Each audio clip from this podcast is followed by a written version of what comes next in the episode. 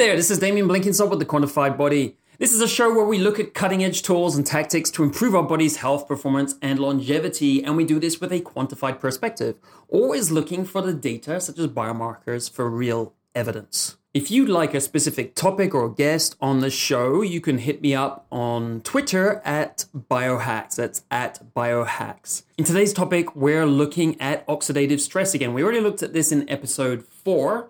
We looked at measuring oxidative stress and how to lower it with Cheryl Burdette. That was a broad look at oxidative stress and antioxidant markers. Today we're going to deep dive into one of the more accurate and reliable markers, F2 isoprostanes, which is a marker of lipid peroxidation. Why is this interesting? Well, the state of lipids is important for the functioning of cells. Our cell membranes are made up of fats. And when the lipids in those cells get damaged, that increases DNA damage and the risk of cancer, and literally can cause red blood cells to rupture, spilling the contents out into the blood. If you test for these and they come back high, you would look at sources of oxidative stress in your lifestyle, which could be infections, toxins, or other stressors.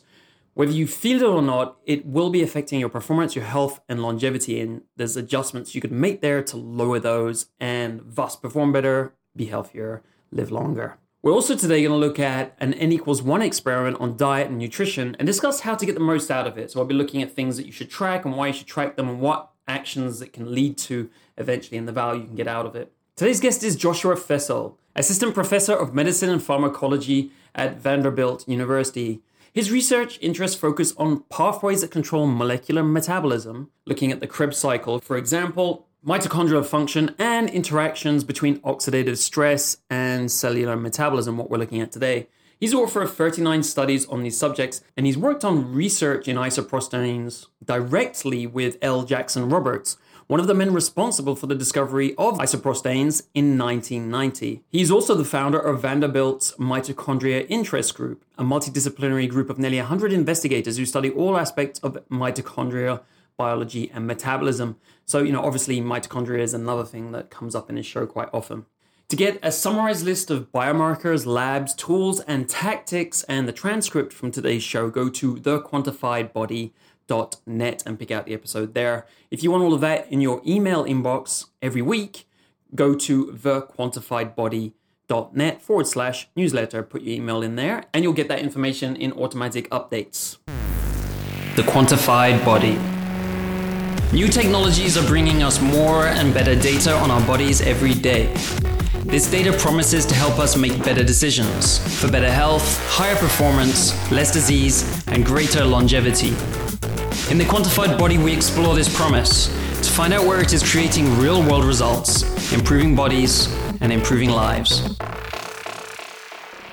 Hi, Josh. Well, thank you so much for joining us today. Sure. No, thanks for having me. This is uh, this is really fun for me. This is uh, a new thing for me, but uh, I'm really looking forward to it. Excellent, excellent. I really enjoy these too. So we're both coming at it with enthusiasm. Absolutely.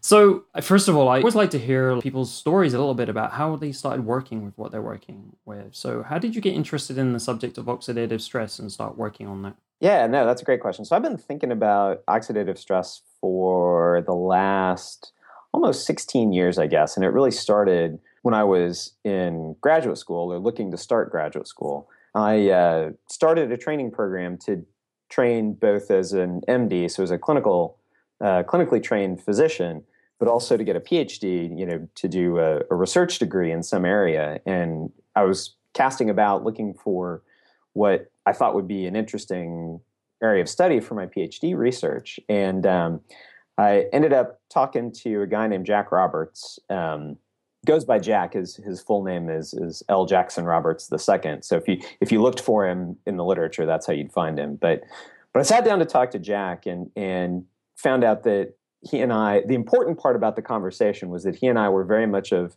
uh, like mind when it came to thinking about science. That the idea was that you could take the fundamental principles of, of chemistry and physiology and apply those to living systems in a way that you could learn meaningful stuff. And it turned out that what Jack studied, uh, and still studies actually, he still has a very active lab, is um, oxidative stress and, and free radical injury in biological systems. And so, so I was really drawn to the the approach that the lab took, you know, basing things in organic chemistry and, and biochemistry, and then going all the way to studies in, in living people. Mm. So that's how I first got interested in it. And what was going on in the lab, it, it became it was one of those things that I thought it would be fun when I started, and it turned out to be even more fun than I thought it would be. that's great, great to hear. Yeah, so that's that's really how I got started, um, and uh, things really took off. We did some some work to to discover a, a new class of of biomarker for for oxidative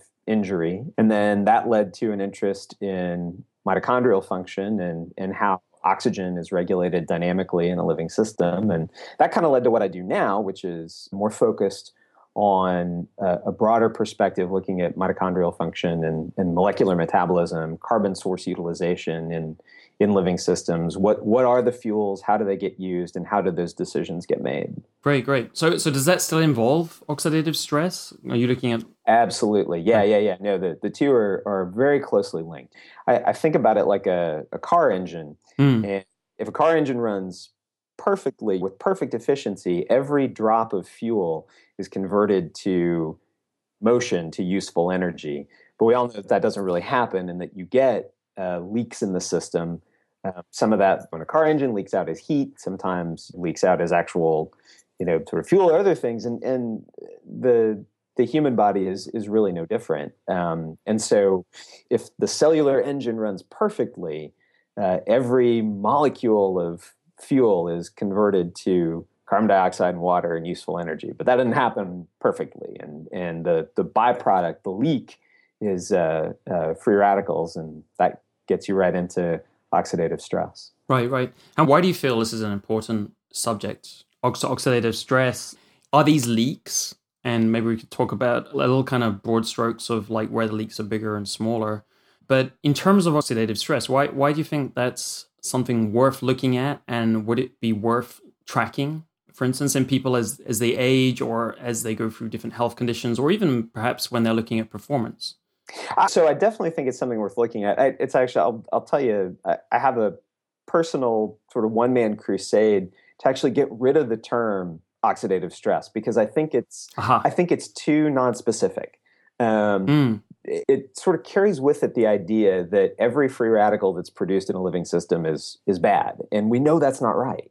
Um, some of them are mm-hmm. quite useful uh, and serve signaling roles, bacterial killing roles. Some of them, under particular circumstances, are harmful, and I think that's really what we worry about. So I I talk a lot of times, uh, and I'm trying to be more rigorous in in my scientific writing, talking about oxidant injury versus oxidant signaling and, and teasing those two apart. But but I definitely think it's something worth studying, quantifying, tracking in detail because fundamentally, I think mm-hmm.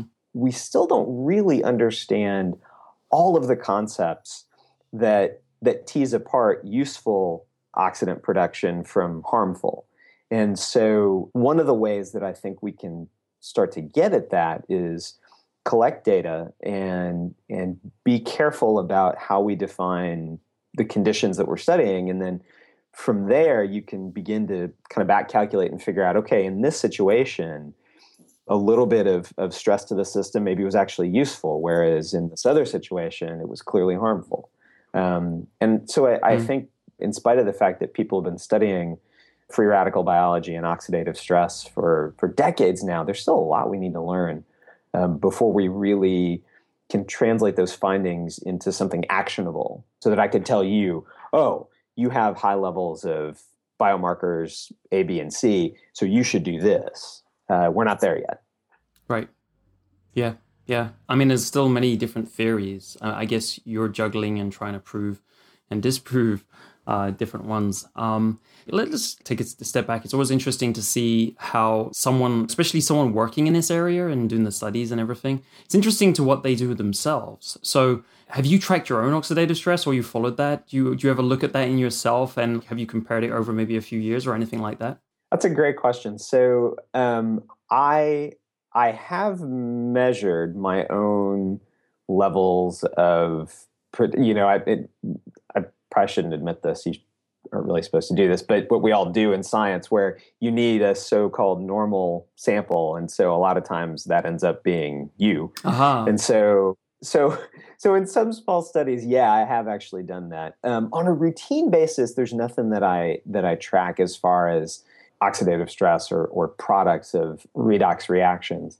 Um, this question always comes up as to as to what would a person track. I think in a research setting there are a lot of things that are useful uh, to look at. And and i've certainly participated as i say in, in research studies of of for example looking at products of lipid peroxidation and looking at oxidized lipids that float around in the plasma. And i think that's really useful. But when it comes to what i will recommend to a, a person or what i do uh, myself, I, I, tend to be a little more conservative because I, I, I, really hang up isn't exactly right, but I focus on that word actionable because I might be able to tell you that on any given day, oh, eight oxals of isoprostanes are this, and my levels of you know guanosine are this, and my levels of malondialdehyde or, or whatever the product is, but I don't really know what to do with that. Um, and so when it comes to a person in the real world, whether it's you or me or a patient of mine or whomever, I, I tend to focus on on pretty low level stuff. Uh, and this is true in, in my own life. Um, I tend to focus on pretty low level stuff that we know has a, a pretty clear impact on health and, and well being. By that, I guess you, you mean that you like to focus on biomarkers which have been used consistently for a long time, have 20 years of research behind them, are linked to specific disease conditions or aging. That's exactly right. right. Um, my understanding is that I'll maybe start calling it oxidant injury. um, maybe that maybe that would be the correct term. But as I understand it, like F2 isoprostanes and and 8-DG uh, guanosine, I always have a problem with pronouncing that one. Th- these are linked to aging as one byproduct, just as we get older, these tend to correlate with a kind of slope and, and, and steadily get higher. Is, is that true? That in general, that is true. I mean, in a broad sense, most products of uh, of oxidant injury will tend to increase with age, and this gets at the whole free radical theory of aging. The idea that at the molecular level, one of the things that drives the aging process is that slow leak of free radicals that that's just part of the normal process of being alive and and having an active metabolism in an you know in an environment that is you know or an atmosphere that's 21% oxygen.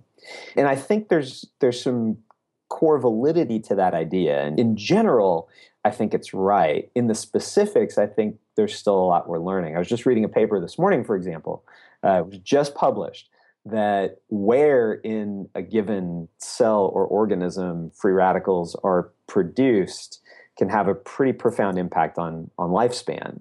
Um, now, this was in a very simple model organism, and how this actually maybe applies to you or me, it, that's anyone's guess. But I think that, that's what makes it fun is that in general, I think the, the theory has validity, and, and that's evidenced by the fact that somebody who's 80 years old, by and large, is going to have a higher circulating level of F2 isoprostanes than somebody who's 20. But there are a lot of variables that come into play, and, and we're just teasing all those out. And I think it's really fun to do that. Yeah, yeah. I guess there's like two things we're often trying to do. Like sometimes we're trying to diagnose or basically zero in on something we can act on um, to take to take your is it actionable. Here at the quantified body, we're all about action. exactly the same like idea, you know. If we're measuring it and it's not actionable, well, there's, there's, not much point. Especially as a lot of these tests or devices or things out there are, are relatively expensive, and we talked about that on like you know shows before. So you have to really be careful about which measures you're willing to invest your time in, because it also takes time, convenience. There's all sorts of pay, like payoffs in that equation in terms of your lifestyle and the benefits you're getting out of it. So in terms of the payoff for these, would it be interesting, for instance, to relate that to age? If you're interested in longevity, would it be interesting to track? You've focused a lot of your work on F2 isoprostane and the benefits of that marker. Um, so, based on your knowledge, would it be something useful if I started tracking it now and continued for the next 10 years? Would it be possible to compare myself to benchmark people of the same age? And then also maybe get concerned if it's tended to go into an upward trend that I felt was sharper than than I'd want at this stage of life? That's a really interesting question, and I'm trying to think if I know of a study where anybody's done that, where where they've actually looked over time at a cohort of people to see what happens. I can't call one to mind, which is not the same thing as saying it hasn't been done. It might be very interesting. You're exactly right when you when you say that the way that you'd want to think about that, the first thing you'd want to know is fairly large group of essentially normal people or, or more or less normal people of varying levels of fitness and varied diets and all that kind of thing. What does the population look like with respect to any uh, biomarker, be it F2 isoprostanes or, or whatever?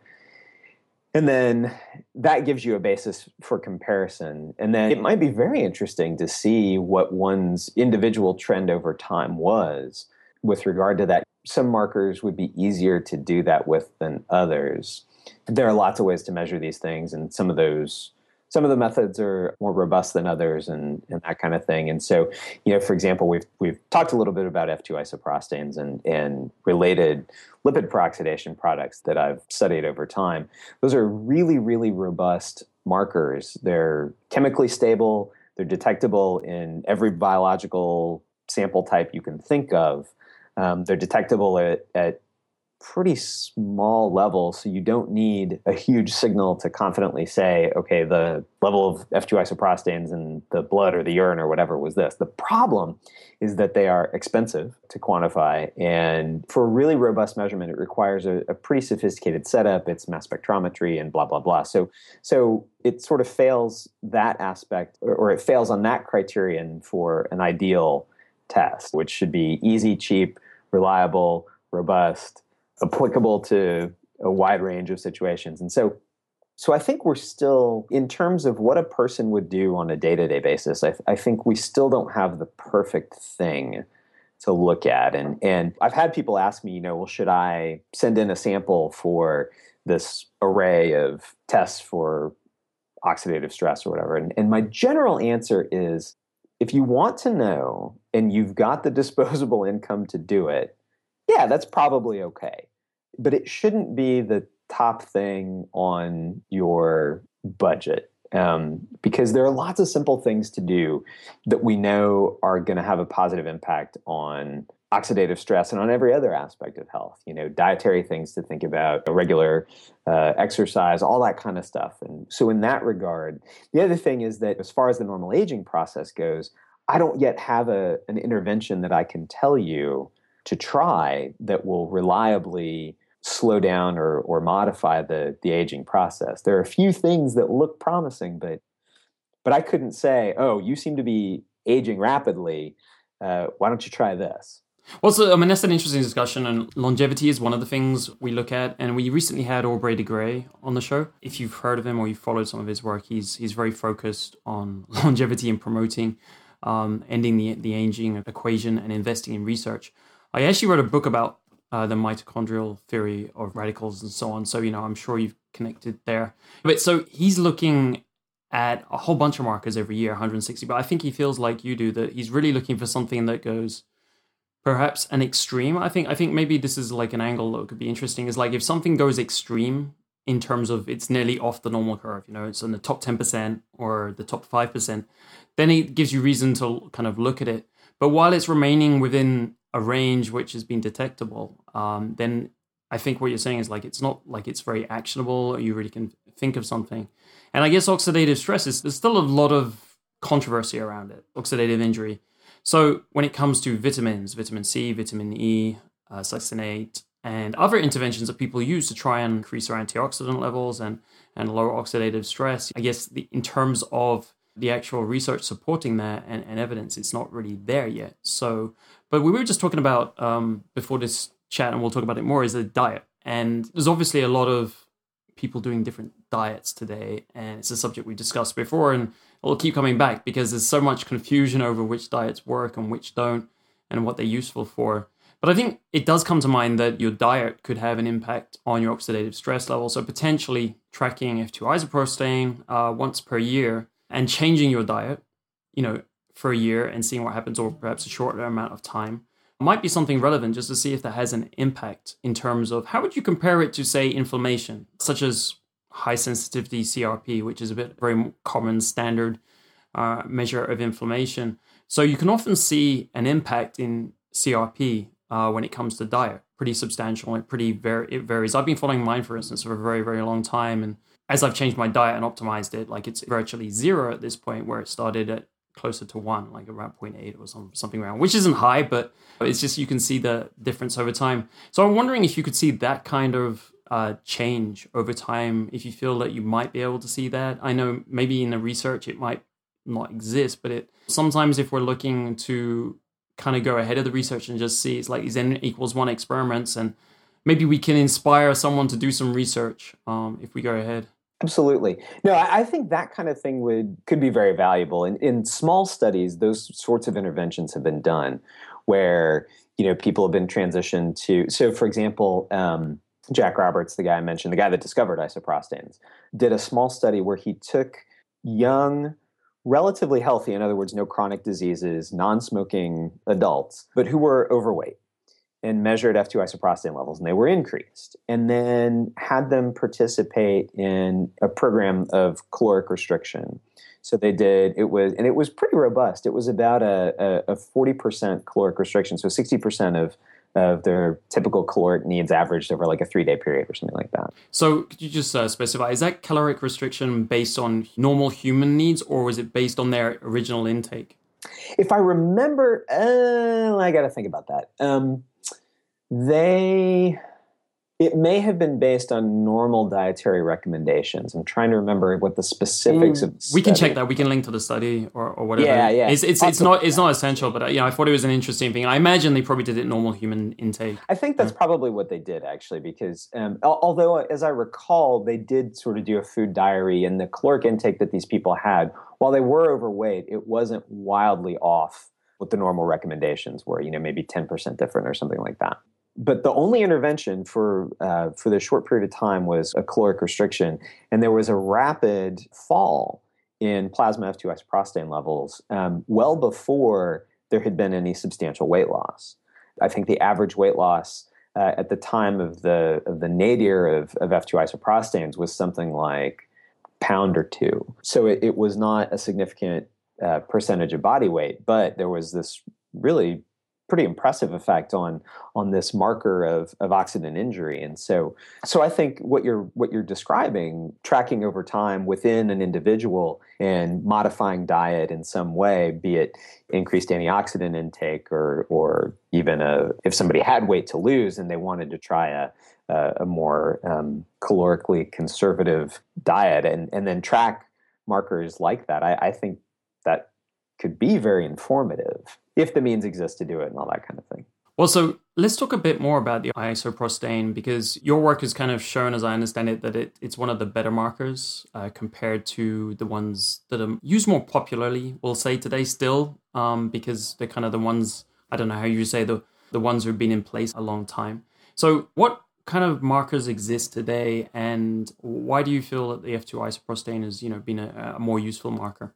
Yeah, no, that's a great question. So, so there are tons of markers that you can look at, and most of them are some byproduct of free radicals reacting with some large class of, of biological molecules. So you can look at the products of free radical reactions with sugars or lipids or proteins or DNA or you know and and depending on where you start from that determines what kind of product you end up with and so it's kind of like you're just trying to measure the volume of free radicals by what happens when they hit other things and That's right. That's exactly right. Yeah, because by their nature, free radicals are, are fairly evanescent things. They're reactive and, and they they don't last long. There are techniques to actually measure the radicals themselves and those rely on uh, techniques like electron paramagnetic resonance measurements and that sort of thing. So they're very specialized techniques, and and they're really kind of research only sorts of deals. And um, you know, so if you really want to know about the radicals themselves, that's what you end up doing. But for most of us, and again, if you're thinking about oxidant injury in particular, I actually find it more useful to look at the byproducts of reactions that we know to be fairly uncontrolled reactions because in my mind that conceptually gets you back to a process that's injury as opposed to a deliberate signal so so you can look at anything from you know we mentioned adeoxyguanosine that's a product of, of free radical interaction with uh, dna you can look at you know malondialdehyde which comes from uh, lipids and can come from some protein oxidation. There are protein carbonyl assays you can look at, and so so they all tell you some information. The reason that we've settled on uh, F2 isoprostanes and related compounds is that they for, we, we know a lot about the chemistry of formation. We know from the moment the, the inciting radical is generated, we can walk through the reactions that lead to F2 isoprostane formation. And this is through work that, that Jack did when these things were first discovered in the early 1990s. We know that once they're formed, uh, they hang around in a more or less unchanged structure, a more or less unchanged form. Uh, and further, when they do get metabolized, we know what the metabolites are. So there's no source of, of spurious generation. When you look at things like malondialdehyde or, or like the, the TBARS assay, the thiobarbituric acid reacting substance, the problem with assays like that is that they tend to generate some signal in the process of the measurement itself. And so you, it's hard to know, except in a relative sense, how much of what you're measuring was there to start with and how much of it came about as a result of the measurement itself. By contrast, I've heard Jack tell the story a few times of when they when they discovered the isoprostanes um, back in the early 90s. They did an experiment where they took a, a beaker of urine and sat and measured the level of isoprostanes in the urine, and then sat the beaker of urine on a hot plate for about 72 hours which ought to any any spurious generation that's going to happen that'll do it and uh, the levels were uh, exactly the same as they had been three days before. So wow. yeah so really robust and yeah. and so that means you could ship it around the world. Yes. You- so you're talking about urine samples here? Yes. Yes. Right. So that's also very accessible correct. compared to blood That's correct. Yeah. So exactly what you say has has been done. We've analyzed urine samples from the deep jungles of Southeast Asia, looking at measurements in patients with malaria and all that kind of stuff. And so, um, so it is really robust uh, in that regard. And so there's also a series of studies actually that are sort of interesting reading. Uh, called the Biomarkers of Oxidative Stress Study, or the BOSS study. And this was published in four or five installments. It was a study sponsored by the National Institutes of Environmental Health Sciences. And the NIEHS wanted to know exactly the question that you're asking what are the best markers of oxidative stress or of oxidant injury in a living system? And so they did head to head comparisons of a variety of different biomarkers in a bunch of different contexts, starting with different oxidants, looking at different biological samples. Um, and for the you know the the isoprostanes emerged as one of the most robust and and it, I don't want to overstate it. It's certainly not the only thing that's useful to look at, but but in the BOSS studies, the isoprostanes emerged as one of the most robust across a variety of contexts, samples, that kind of thing. But but the BOSS studies are you know they're NIH sponsored, they're publicly available, they're kind of interesting reading actually. Great. Yeah, well, definitely we'll link to all of this stuff in the show notes. One of the the big things I understood was that there was a difference between in vivo and in vitro. Could you talk about a little bit about that? Because sometimes people go and read studies, or they go to a link for a study, and it'll be in vitro. They just assume that it's going to be exactly the same in, in the body. So, first of all, in vivo means inside the body, and in vitro basically means in a test tube. In a living system. Right. That's right. Yeah. So most of the time when people talk about in vitro, they're talking about something up to uh, cells growing in a dish. So it might be pure chemicals in a test tube, it might be cells growing in a dish, something like that. In vivo uh, is is referring to in some intact living system. Uh, sometimes as simple as a worm or a fly, but it's an intact organism worm, fly, mouse, human, something like that. Um, and yeah, so so the distinction is really important. You can make lots of things happen in a test tube or in cells in a dish that may never happen in a living system for a thousand different reasons. It just as one sort of easy example to, to grasp, if you've got cells growing in a dish, they have a very limited capacity to respond to any uh, insult you throw at them. And you know that's not true of an intact uh, human being, for example. You know, you've got all sorts of immune responders and, and chemical antioxidants and, and the liver and the kidneys eliminate toxins and this and that. Know, so, so there's interplay of, of a hundred different systems uh, in an intact organism that may run counter to or may enhance the effect that you're looking at. And so to extrapolate from a test tube or cells in a dish to a person or even a mouse in a cage is it, that's a long stretch. Now, what we constantly do in our research is exactly that. We find something interesting in a very simplified system in vitro, and then we say, can we find any echo for this in the living system? Can we see the same thing, or how is it modified between the cells in the dish and the person in the lab? Great, great. And in terms of these oxidant injury markers, I'm trying to adopt your your expression there. What did you find in terms of the markers? Were there some of them which were working better with in vivo? Because I mean, at the end of the day, we want to know what's going on in the body, of course. That's exactly right. One of the other reasons that we really like lipid peroxidation products in general, or, or that I really like lipid peroxidation products in general, and isoprostanes in particular, and, and related compounds, is that every cell with a membrane is fair game for study. So, for example, if you wanted to measure uh, DNA oxidation products, well, there there are cells in your body that lack DNA. Red blood cells, for example, um, have no DNA in them. Platelets have little shreds of DNA. Um, but every cell has a membrane, so every cell is fair game for study, and it lets you really refine your question. It also means that um, if I can get a hold of the membrane, I can study it in vivo, even down to the subcellular level. So, so I can take a sample of liver tissue, skeletal muscle, whatever, and get the mitochondria out of it and measure the levels of isoprostanes or isofurans or whatever in the mitochondrial membrane. And I can tell you something about what happened to that level of detail in a living system. And so that's how we try to bridge that gap between things that are very simplified in vitro and and move it into in vivo. But there are lots of things that that you can do um, in that regard. There's a lot of literature, for example, on looking at uh, oxidized DNA floating around in the plasma as a as a marker of not only of, of oxidant injury, but of, of cellular injury. So people are looking at the DNA contained within mitochondria, for example, and looking not only at how much of it is there floating around in the plasma, because um, it's not really supposed to be there in its free form.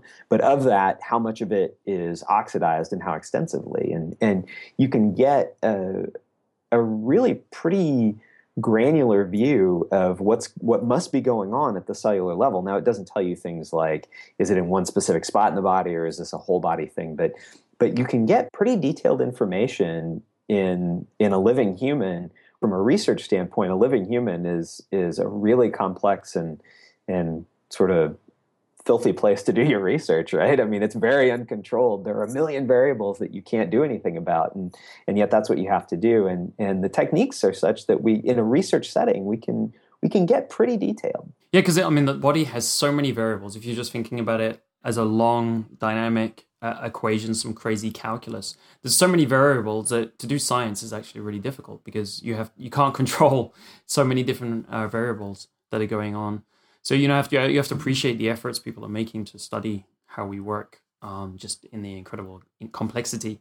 We've looked at hormesis quite a bit, which I think illustrates quite well the concept you're explaining here about in vivo being different, where we have things like a hormetic curcumin, for example, you put it into the body, and it ends up creating some kind of anti-stress, like antioxidant effect. Although the like the mechanism as we understand it today is actually a small oxidant kind of injury as I understand it. So there you see like it's causing the opposite effect of what you thought. Um, so it's very illustrative of the importance of focusing on in vivo. So okay, we understand why you like isoprostane. Is there what kind of things have you seen uh, reduce high levels of isoprostane, if anything? You mentioned caloric restriction has been seen. What are, is there, are there any other things that have been seen that have some kind of impact on it? Yep, you can supplement uh, dietary antioxidant intake and and see uh, a measurable effect on on isoprostanes, and there are a number of studies that have that have done that using various uh, dietary sources. Regular exercise is a pretty clear. It's interesting, and this may get to that idea of hormesis. Um, there was a study where they took people, and this maybe isn't surprising when you say it out loud. They took uh, ultramarathoners and measured their levels of isoprostanes right before and right after an ultra marathon, and then maybe up to a week later. And not surprisingly, right after the run, and obviously these are extremely fit people, right after the run, their their levels of, of isoprostanes were were incredibly high. Sky high, yeah. yeah. Cancer patient levels or Right, right. right. Or or yeah, or more. Yeah. I mean, it, if you just looked at the numbers and didn't know what had happened, you'd say, "Oh my god, what's what's going on with these people?" But as you say, you know, that, that it's it's the biological equivalent of that which doesn't kill you makes you stronger. And and so clearly these people are fit. And when you look at their baseline levels, their baseline levels were quite low. So regular exercise we know improves either uh, improves the efficiency of the machinery that tends to leak free radicals or improves the ability to respond and maybe both. So it's it's a lot of the things that that you might guess at anyway a healthy diet that's low in fat and high in fresh fruits and vegetables that kind of thing oh the other really big thing is we know um, from a number of studies that smokers are under a huge constant oxidant stress. It not only enhances the formation of free radicals, but smoking, and, and goes hand in hand with this, depletes uh, levels of multiple different endogenous antioxidants. And so, so the other thing that we know um, is beneficial is if you smoke, please stop. Right.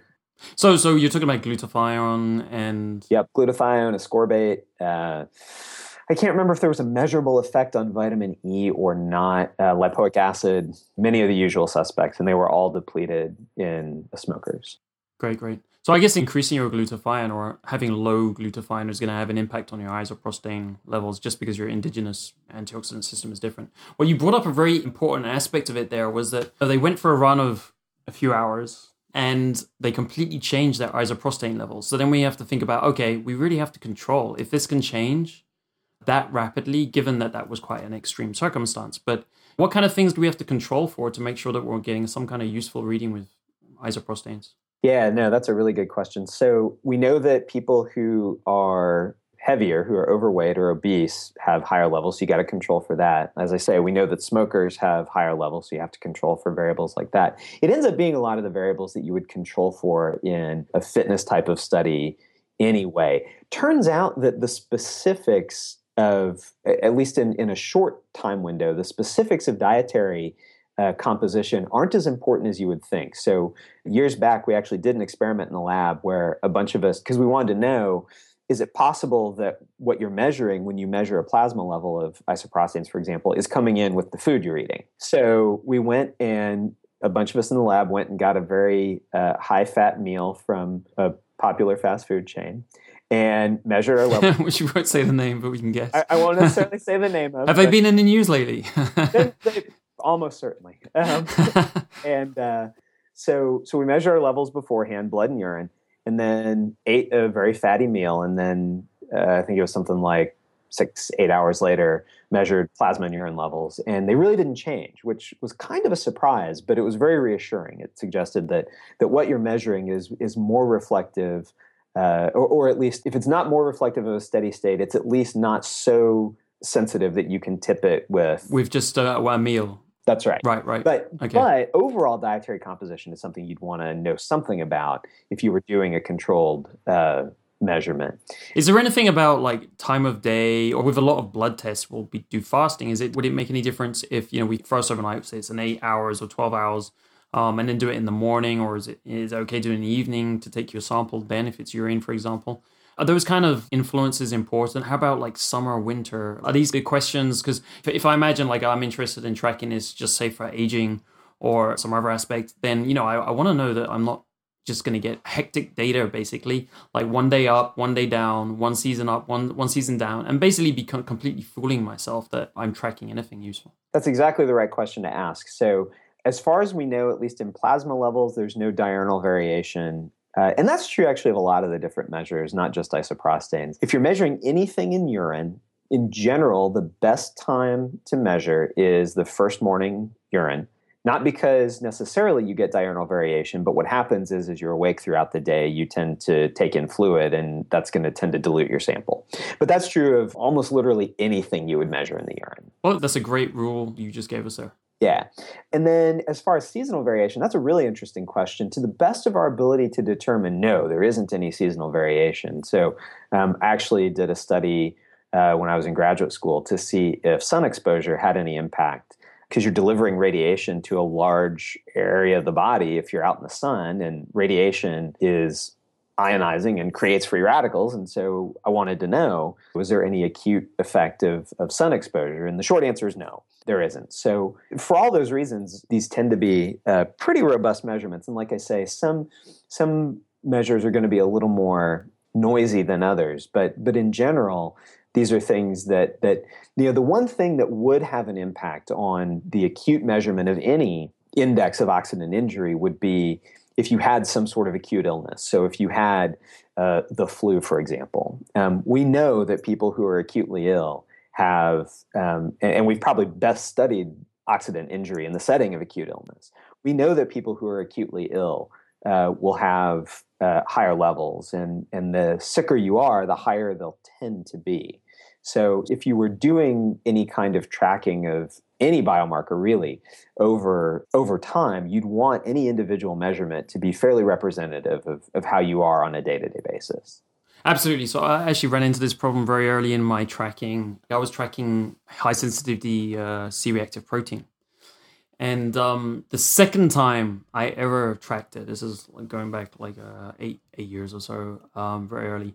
And I had actually had an injury to my coccyx by by falling. I can't remember, like falling over or something. Very painful. If anyone's done that before, horrible. That sounds awful. Yeah, yeah, it was um, because you can't sit down. It's really difficult. But anyway, so I took my CRP and it was like much much higher. Of course, like I can't remember the levels. I think it was eight or something, which was completely off the chart compared to what it was. Yeah. I obviously had to look around, and it really wasn't worth me spending my money on that CRP this time just to find out that yes you have a coccyx injury or you know any other injury you should you kind of expect these kind of things. So very very important point there.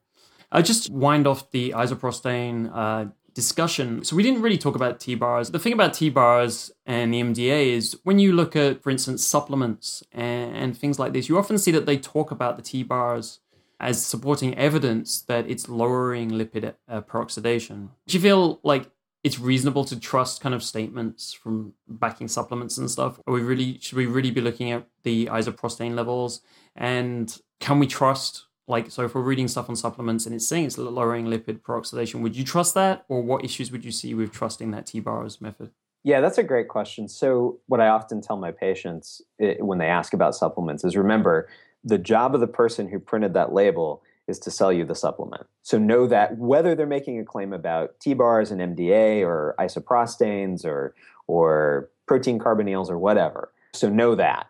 The question, I guess, is to dig in and, and find out what are the quality of the data that they're citing. And, and it seems like you're uh, speaking to a, a really engaged and educated audience here. And so my advice would be dig into it and, and see do they cite a study? If so go find the study and and look at it. And and if and if it doesn't make sense go talk to your physician or or whomever somebody that that you know has the uh, uh, some background to help you pick through it and say because some of the studies that are out there that have looked at TBARS and, and malondialdehyde and all that they're they're fine studies. They're well designed and you're going to get you know relative quantifications that probably really do tell you something there are plenty of studies of isoprostanes out there that are not as well designed and probably aren't as informative as a better designed study of TBARS.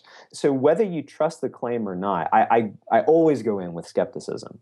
And, and my first question is, okay, well, let me see if I can find the study they're actually talking about. Um, and if I can, I'll, I'll look at it and say, okay, this is actually pretty good, or eh, this, this has some problems.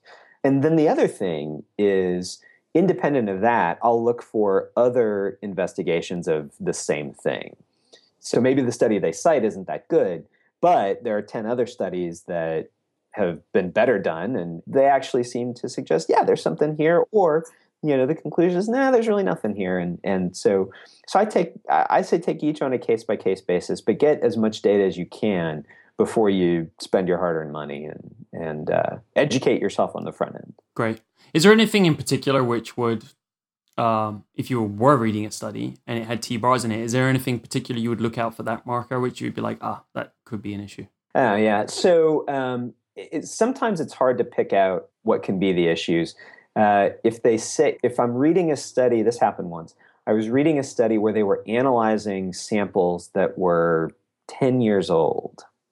And that gave me pause because anything that sits around long enough, unless it's stored under really rigorous conditions, will show generation of malondialdehyde and, and isoprostanes and all the other products of oxidant uh, injury or, or, oxidative stress just by virtue of sitting around. So when I saw that, it was a red flag to me that, oh, I, I need to interpret these data cautiously. So if, and you want to look at, does the group, uh, are they making comparisons between two groups and how comparable are those groups really? Exactly as you you know as you alluded to controlling for the things that could influence that. Did they study was there intervention in a group who on average was 10 or 20 years younger than their control group? Um, well that's a problem uh, for reasons that we've already discussed. So so i look for things and these may sound goofy like well of course they would control for that but sometimes they don't or can't or won't or didn't or whatever and and so you just look for things like that. So and that's true not like i say that's true not just for for TBARS measurements but for anything. Right.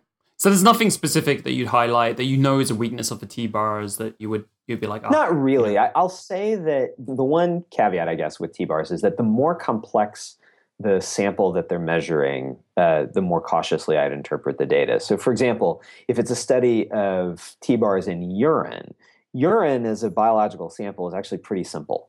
It's got salt and a little bit of protein and a few other things. That's about it. Plasma, on the other hand, uh, is really complex. It's got you know proteins and lipids and a few cells. And so, if you were making measurements of uh, using the TBARS uh, protocol in urine, I would tend to hang a little more validity on that than if you were in plasma. Plasma, I think, is a dirtier biological matrix. That's interesting because I think most people assume that blood's the ultimate measure. Um, so, just on the isoprostane, does it correlate? Like, does urine correlate well with the blood sample levels? So, are they pretty much exactly the same? They'll tell you the same information. And and the nice thing with isoprostanes is that because we've had it come up before where people say well how do you know they aren't being made in the kidney? And that that's really what you're measuring. It's a fair question. Um, so the, the one nice thing about isoprostanes is that we also have uh, defined metabolites that are excreted in the urine so the only way you can get that is if you form the compound, released it into the blood, and then the enzymes that that metabolize isoprostanes had a chance to work on it. And so so you can measure urinary metabolites, and they're very stable compounds, and say there's no way this was generated in the kidney. This had to come from the total body pool. So, but but in general, yes, they do correlate. Great, great. Thank you very much. Okay, so I know that you've been starting to get involved in a, in a project that's going on with someone who wanted to change something in their life. So uh, you brought that up, and it's a very interesting little uh, case study I thought um, to bring up on, on the program. So it's called Feeding Danny. Could you give us a quick background about it? Sure, I'd be happy to. Thanks for asking about it. Yeah, so um, this is a project that started with my friend and my wife's friend, uh, Danny. Danny, like a lot of people, has struggled with his weight over time, and, and Danny is very overweight. In medical terms, you would say he's morbidly obese. He carries a lot of extra weight. I'm guessing, and I don't know for sure, I'm guessing he weighs somewhere around 350, 400 pounds. He's a big dude and has health problems associated with his weight. He's got joint problems, sleep apnea, asthma, all sorts of things. And so he has tried uh, many different ways to to get a handle on this and has had a lot of trouble and and like I said I you know he's clearly not alone in that and so what came about was two friends of his approached him with the idea that they wanted to stage what you might describe as a dietary intervention. They said, if, you, if you'll allow us to do it, we will take over your diet for a year's time and change everything about what you're eating. We're, we will we will make sure that the only thing going into the system are all natural, organic, pesticide free, hormone free foods. And that by doing that, we they said we feel certain that you will not only lose weight but you'll see improvements on any number of, of health related measures and, and axes and so when i heard about this i said well i would love to help out if i can because I, uh, I uh, love my friend Danny and I want to help him. But beyond that, I, I, thought this was a really interesting concept on a single person, as you say, a case study. And that's really what it is. Can you do this dramatic intervention and see a positive change? My what I thought I could offer was to bring the the medical perspective to things, you know, uh, just in terms of overall fitness, but also bring the science perspective. Because I come from a slightly different place from from the two women that are doing this. Their names are Leilani and Vanessa. I I tend to think about things in a very sort of pragmatic, low level kind of way. I think this will work because if you're eating a diet like what they're describing, and it does include meat and that sort of thing, as we discussed. This is not a, a, a, strict vegan diet or anything like that. But I think if you're eating a diet that's high in fruits and vegetables and whole grains and lower in saturated fats and all that kind of stuff, you, you're going to lose weight because your caloric intake is going to go down. I suspect what we're going to learn is that as we go along, they are thinking more along the lines of eliminating toxins from the diet and that sort of thing. And and and I I always halt a little at that because, uh, as I say, just as I don't like the term oxidative stress because it's nonspecific. I don't like the idea of, of toxins because that's nonspecific. What do you mean? What toxin? What can I measure it? What le- what are the levels? That kind of thing. And so it doesn't really matter who's right as long as it works. And so I'm, I'm excited to, to participate in this. What they're proposing to do is to do this intervention for a year. They've, they've uprooted their lives in Chicago and have moved to Nashville. And uh, they just got here about a week ago. And what they want to do is do this for a year and document it on film. And hopefully at the end of it, um, have a, a, true representation of, of what happens um, over the course of that year. Right those things are great, like documentaries, because they can be inspiring for people. You know, often more inspiring than the show when we're talking about scientific data like this one for for a lot of people. So they're really really great. But it would also be like really cool um, if there were some controls in place to kind of understand a little bit like what really did happen. So my my understanding is that the intervention is basically um, a diet of organic foods, right? So they they're going to be buying specifically organic, uh, certified organic produce and probably they're going to basically eliminate all of the stuff in the middle of the uh, we like to say in the middle of the supermarket right? So you'll walk around the edges and you'll grab all the vegetables fruit uh, meats and so on but most of the stuff in packets isn't going to be included in the diet. That's correct yeah and ideally i think they'll actually in as many instances as possible eliminate the supermarket and and go to the farm where it's being raised. You know, and, and Nashville is actually a good place to do that. There are a lot of certified organic farms, and you can locally source just about everything. So, so this is kind of a, an ideal place to try what they're proposing. I guess some of the other uh, like kind of confounders in terms of diet, because the diet world is so complex in terms of all the people with different opinions, is whether it's grass-fed meat or it's grain-fed meat. There's a whole question of grains. In this in this case, it seems like grains isn't the issue. But like we were just talking before, like it's important just to define exactly what the diet intervention is, what limitations are, and, and what the limitations aren't to kind of get started. What kind of other things would you feel would be worthwhile uh, controlling for? I understand that the the budget probably isn't going to be really high, right, in terms of testing um, and, and, things like that. But there's probably some things they, they could track and it would probably maybe help the doc- documentary or you know just be useful to kind of look at afterwards and be like oh you know so maybe we can say that toxins did play a role or um, although that i haven't come across so far a kind of generic marker of toxins like you were kind of alluding to i'm i'm not sure there's a, a generic toxin marker unless you want to say oxidant injury potentially um, right yeah. Right. So, what would be, be your thoughts on kind of if you wanted to get a baseline today before everything started and to see where things are at, and then I know what kind of time scale would you control certain things, and and at the end, in, in one year's time, what what would you like to control for if you could? Yeah, that's a great question. So, and this is something that we're in discussions about right now because you're exactly right. Budget is going to be limiting, and so so there are some things that I think will need to do just from a, a general sort of health monitoring standpoint. There's some things I'd like to do uh, that we may or may not be able to do. But all of it is in service to trying to figure out, yeah, did did anything actually work? Where my thinking is is that we're going to need to look at some really standard, basic uh, measures of uh, health, particularly metabolic health, and this is real simple stuff like cholesterol, like hemoglobin A1C, blood sugar, triglyceride levels in the blood. If I had uh, basic kidney and liver function, that kind of thing. If if I had all of if I had a complete wish list, I'd probably want to know about thyroid function and that kind of thing.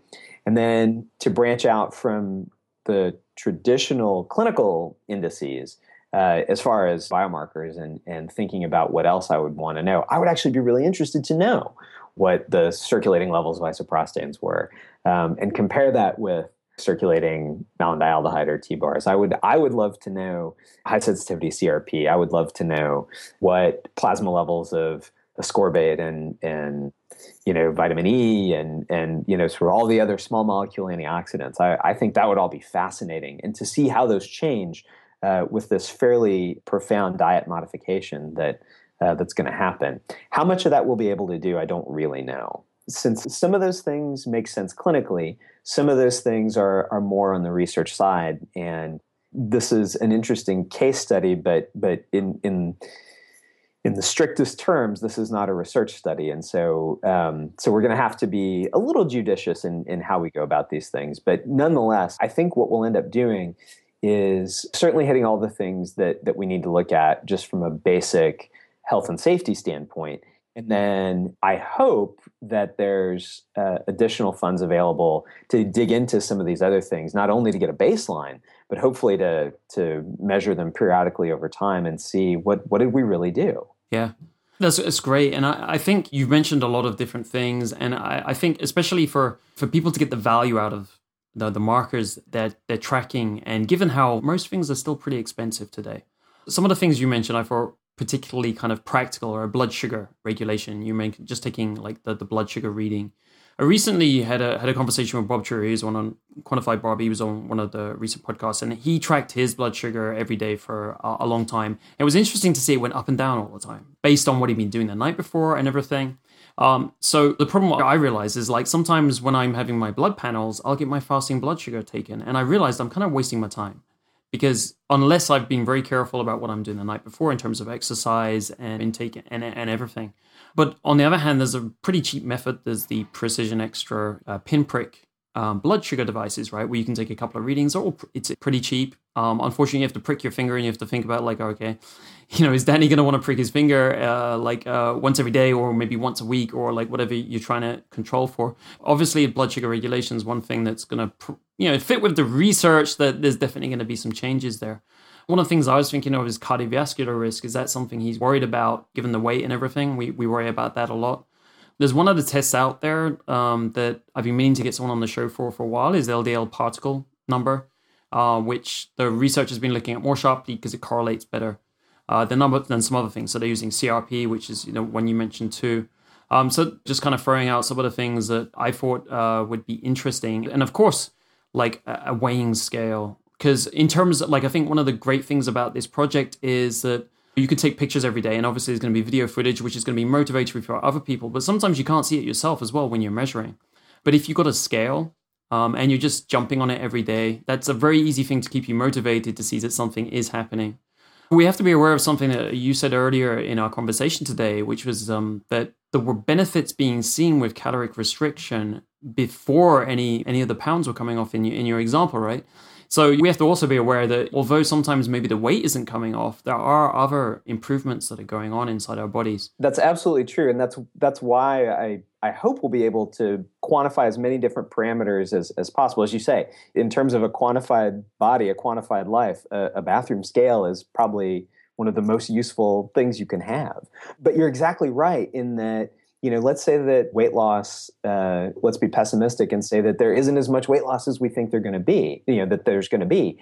We might still have won a, a real victory, but you got to know what to look for. You got to be able to look for it. And, and so, for exactly that reason, I, I think the more carefully selected data we can have in, in this case, and this is true not just in, in the case of feeding Danny, but in a broader sense, um, I, I think that's useful. You know, my, my clinical life, is uh, in part spent in the intensive care unit taking care of, of critically ill patients, and that's about as quantified as you can get uh, on an acute basis. And and all of that information can be really helpful, not only as individual data points and not only as trends, but also as a gestalt of of what's going on with with a person. And I think this uh, may be a similar conceptual exercise over a much longer time scale. And so so I'm hopeful that that we'll be able to financially able to look at all these things. But if nothing else, like you say, you know, daily weights and and looking at blood sugar over time and things like, you know, one of the things that that I hope we'll be able to do. I, I one of my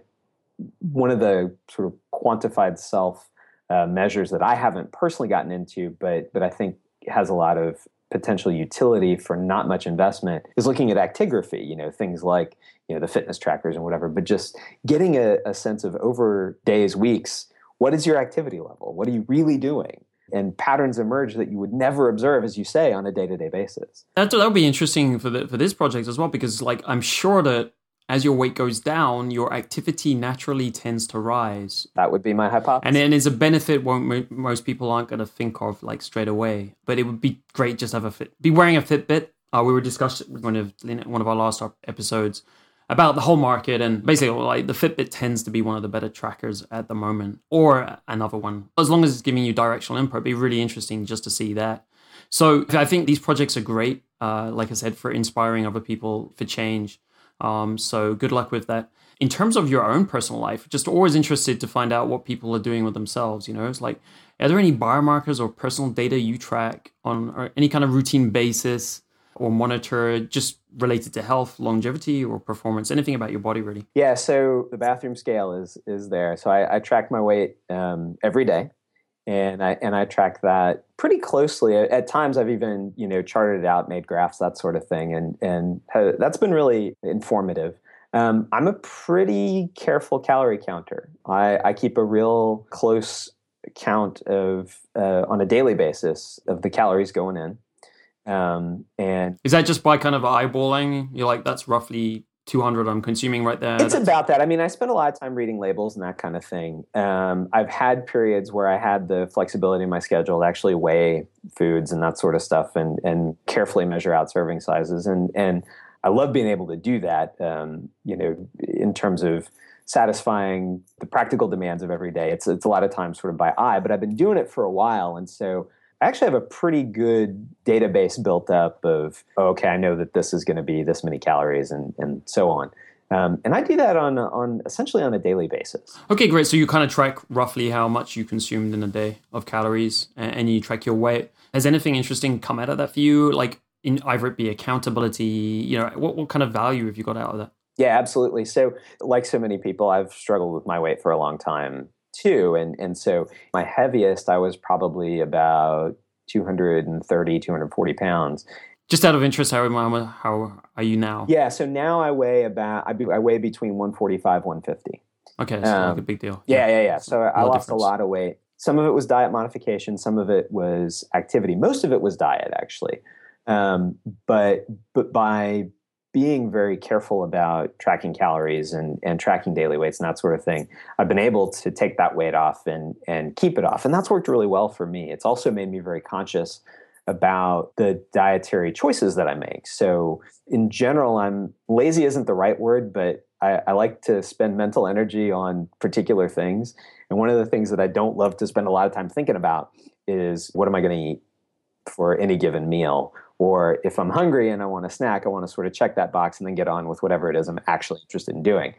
And so that coupled with being careful about calorie counts has really had a great positive impact on on my diet because the things that you can mindlessly eat without destroying your daily calorie count tend to be pretty healthy things. And so so that's worked really well for me and i've had some patients that that's worked really well for. Um, others are are much more exercise oriented and and that's the that's the area that i've started more recently tracking my exercise over time with following you know how many either how many calories burned in any given uh, workout session or you know I'm, I'm mostly doing treadmill and and cardio aerobic kind of stuff so using the machines or using your own device yeah. i use the machines typically I haven't yet invested in, like I say, an, an Actigraph or a Fitbit or anything like that, um, which I think would be really interesting. But you know, I've started tracking what kind of distance do I do, and and to to motivate myself a little bit because I know that the piece that I personally am missing is regular physical activity. And you know, we I think the data are really solid that that that has health benefits beyond weight control and that sort of thing. And so, so I'm trying to live by example as uh, when I tell my patients to do this. and these are people, you know, so I'm a, a, pulmonary doctor by specialization. So the patients that I see all have lung disease. So here I am telling these people who have difficulty drawing breath to go exercise, and it's pretty hypocritical of me if I if I don't make the effort myself. Great, great, thank you for that. Okay, so last question. If we're thinking, we're talking about data on this show. So Do you have one recommendation? Like, what's the most important insight you have about using data in a way that's going to be valuable to improve health, longevity, or performance? What one recommendation would, would it be? If I were going to say anything about using data to guide um, performance, health status, anything, it would be to pay close attention to know what it is that the data are telling you or going to tell you before you get it and know what you're going to do about it before you get it. This gets to the whole actionable thing. So, so not all data are useful. Um, if you don't know what the data are really telling you, not useful. And if you know what they're telling you, but you can't do anything about it, not useful. And this is true in really any context, I think. So, so before I would get a test result or order any kind of, of assay or whatever, I would want to know. And this is, and I do this in in my research lab. I do this in my clinical practice. Before you order a test, before you run an experiment, have an idea of what it's going to tell you and what you're going to do with the likely or the potential outcomes. If if it's this, then I'll do this. If it's that, then I'll do this other thing. Um, and if you can't set that up on the front end, that's not going to be a useful piece of data to you. And so don't waste your time or spend your money. Great. And we talk often like about things being actionable, which is kind of like a jargon. Um, it's a bit of a jargon world a word. So I really liked the explanation you just gave, which was very clear. And it was kind of like an exercise, right? It's like before plan what action you're going to take once you find out that the data is this, once you find out the data is that and that's a way of learning if it's actionable that is actually going to be valuable but i don't i think you know a lot of people don't think about it. So i think that's a really great piece of advice. It's a great exercise to before anything you're going to do to think through that way. It'll kind of force you to understand if it's going to be a value to you in terms of taking action or not. Well thank you. Yeah that's exactly right. That's why i force myself to do it because if you don't know yeah if you can't make a plan then it's probably not actionable. And and so maybe wait until you have other information, or maybe discard it entirely and and change the line of inquiry. Well, Josh, like final thing, where can we reach you? Uh, get in contact? Are you on Twitter? Like, what are you on a website? Like, where, where, can people find you? That's a great question. No, I'm I'm I'm kind of a luddite. I, I don't even have a Facebook page, but um, I'm pretty findable. So so a Google search for uh, for Josh Fessel uh, will find me. I'm on the faculty at Vanderbilt University, so uh, so I'm that Josh Fessel. And I think there's a, there there are a couple other people out there with the same name, but but a Google search and, and if you include Vanderbilt, you'll find me. That'll link to you know my faculty page that that talks about my particular background and my research interests and that sort of thing. And um, and then I think email addresses are are there too, and so I, I can uh, be reached any number of ways. And um, I've, I've spared the world my um, thoughts uh, 140 characters at a time. So, um, so like I say, I'm a little behind the times there, but but yeah, I, I, am pretty findable online, and that's probably the best way to do it. Great. Well, Josh, thank you so much for your time today. Really appreciate it. It's been a great discussion. Oh no, Damien, thank you. It's a pleasure. To get more of the Quantified Body, subscribe on iTunes or go to the website thequantifiedbody.net. That's T H E Q U A N T I F I E D B O D Y dot N E T. You can also follow us on Twitter and Facebook. On Twitter, we are at twitter.com slash quantified body, and on Facebook, we are at facebook.com forward slash quantified body podcast. If you've got feedback or requests for the show, you can email them to me at damien at thequantifiedbody.net. That's D A M I E N at thequantifiedbody.net.